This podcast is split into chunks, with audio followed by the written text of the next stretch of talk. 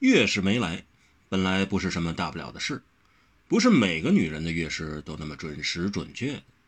月事来潮毕竟不是清晨的鸡鸣，就算是鸡啼，也有不准的时候。对温柔而言，这也不算是破题第一遭的事，但她现在却很担心。为这件事，她十分烦躁，特别担心，因为她不知道自己有没有给人什么了。人是指白寿飞，什么了？是指……哎，这叫他怎么说呢？他甚至想着了，也一阵脸热心跳。到底什么了？都是那个晚上，一天都是那个害人的晚上，那个充满了杀伐、情欲的血腥之夜，那个他特别装扮自己的黄昏之后，白愁飞到底有没有什么了他呢？他不知道，他也不清楚。那晚他给人制住了穴道，昏迷了过去。醒来之后，自己是赤条条的。蔡水泽浴血身亡，在他知道那是白愁飞干的好事后，白愁飞也死了。张探支支吾吾，一直没跟他明说，他也不好直问。他是女儿家，叫他怎么问得出口？可是他一直一句：“那个死大白菜。”臭鬼见愁，到底有没有把他什么了？他自小没了娘，虽然父亲温婉特别疼他，但也解决不了许许多多十分个人的事。例如，他第一次月事来潮，他摸得一手是血，初还以为自己吃坏了肚子了，之后又以为会流血不止，一直哭个不休。他好害怕，他甚至去问爹爹自己会不会死。他父亲也不知如何跟他解说。怎么安慰他？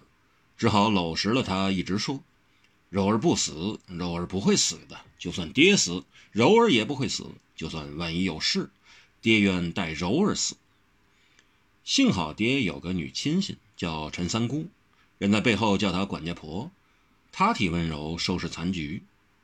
那次之后，温柔才意识到，原来自己是个女子，而女子和男子毕竟是不一样的。三姑也陆陆续续、断断续续教他许多事，很多女儿家的事。可他不喜欢知道，更不喜欢学。他根本十分抗拒自己是个女子这事实。他不明白为何要分男女。他希望自己是个男子，是个男人有多好，可以这儿去那儿去，可以不怕给男子占便宜，可以跟父亲一样，就算没了夫人。也有百数十个红颜知己，可以不必学女红烹饪，什么三从四德、家头细务，可以不必生孩子，可以免去怀孕之苦。对，怀孕，那到底是怎么一回事呢？当时三姑是要跟他细诉，但他一听就抗拒，他一听就说讨厌死了，然后就用双手掩住耳朵，一叠声地说。下流，下流！我不听，我不听。管家婆三姑很好心，委婉曲折地告诉他细节，他却眨着眼睛，双手拧着三姑胖嘟嘟的双颊，认真地问：“你说，你是不是跟我爹爹有这个那个的，才那么熟悉这些？”气得三姑脸上抖变了色，转身就走。以后三姑就不跟他提这个了。那一次，他想起来，还眉飞色舞，得意洋洋。他终于唬住了陈三姑了。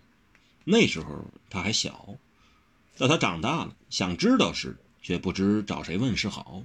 他没有娘，他找谁问？问人，他脸皮薄，怕人笑。所以那桩得意的事儿，他是越想越悔，越想越不是滋味。殊不知人生里的得意事，所待于人的，到头来总是懊恼大于欢乐的。所以他迄今仍不知道，一男一女怎么个什么法会怀孕，会成夫妻，会生孩子，是嘴巴对嘴巴，鼻子对鼻子，哪儿对这儿？这里对哪里？孩子却是从哪里来的呢？因此他也不知道，白周飞有没有什么了他，他会不会珠胎暗结？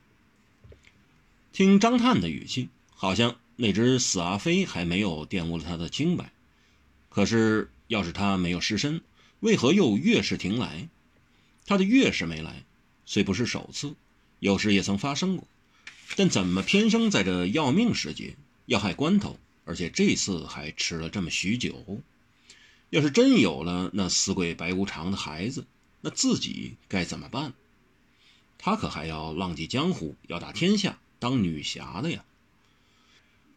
可惜，那只死黑探头却不在，他找不到现场的人来问个清楚，他只想找个人来问问，就算不是在现场的人也无妨。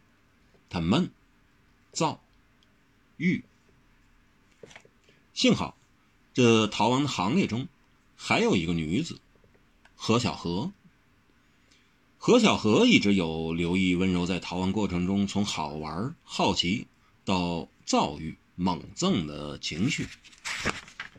他毕竟是过来人，他也曾是在孔雀楼里号称为老天爷的名妓。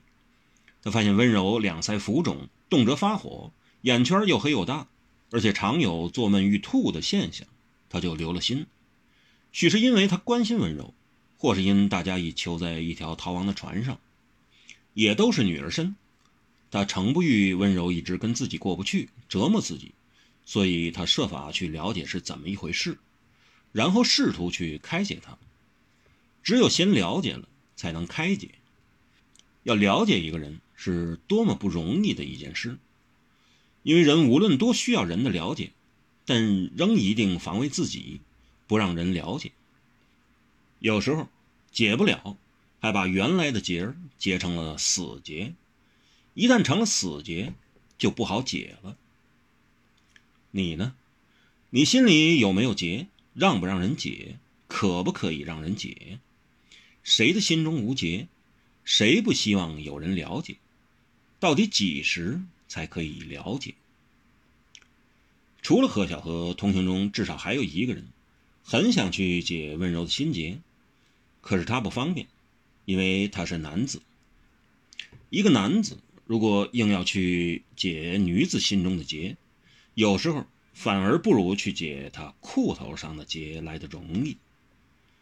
他无奈，他只能关心，也只能逗温柔开心。可是最近温柔总开心不起来，那当然就是鸳鸯蝴蝶派的罗白奶。问候一个人用嘴巴，看一个人用眼睛。爱一个人用心，罗白奶对温柔可是眼耳鼻舌身心意都用，就连触觉灵感元神也不闲着。不过，就算他再用心，也无法像何小荷那么方便。大家都是女儿身，要说便说，要问便问。何小荷知道，至少感觉得出来，温柔很毛躁，所以他跟温柔谈话的方式也很特别。进入的角度诡异，看似直截了当，但又处于堪称古怪。他第一句就问：“我是不是看来已有点老了？”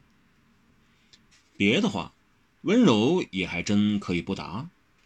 可是这一句则不，一下子，何小荷变成了一个需要他安慰的人，至少处境比他还不如的人。所以侠气的温柔使他油然升起要慰藉这位同舟共济的姐妹之心。因此他说：“你老，那这儿没有年轻人了。”就这样两人就展开了话题。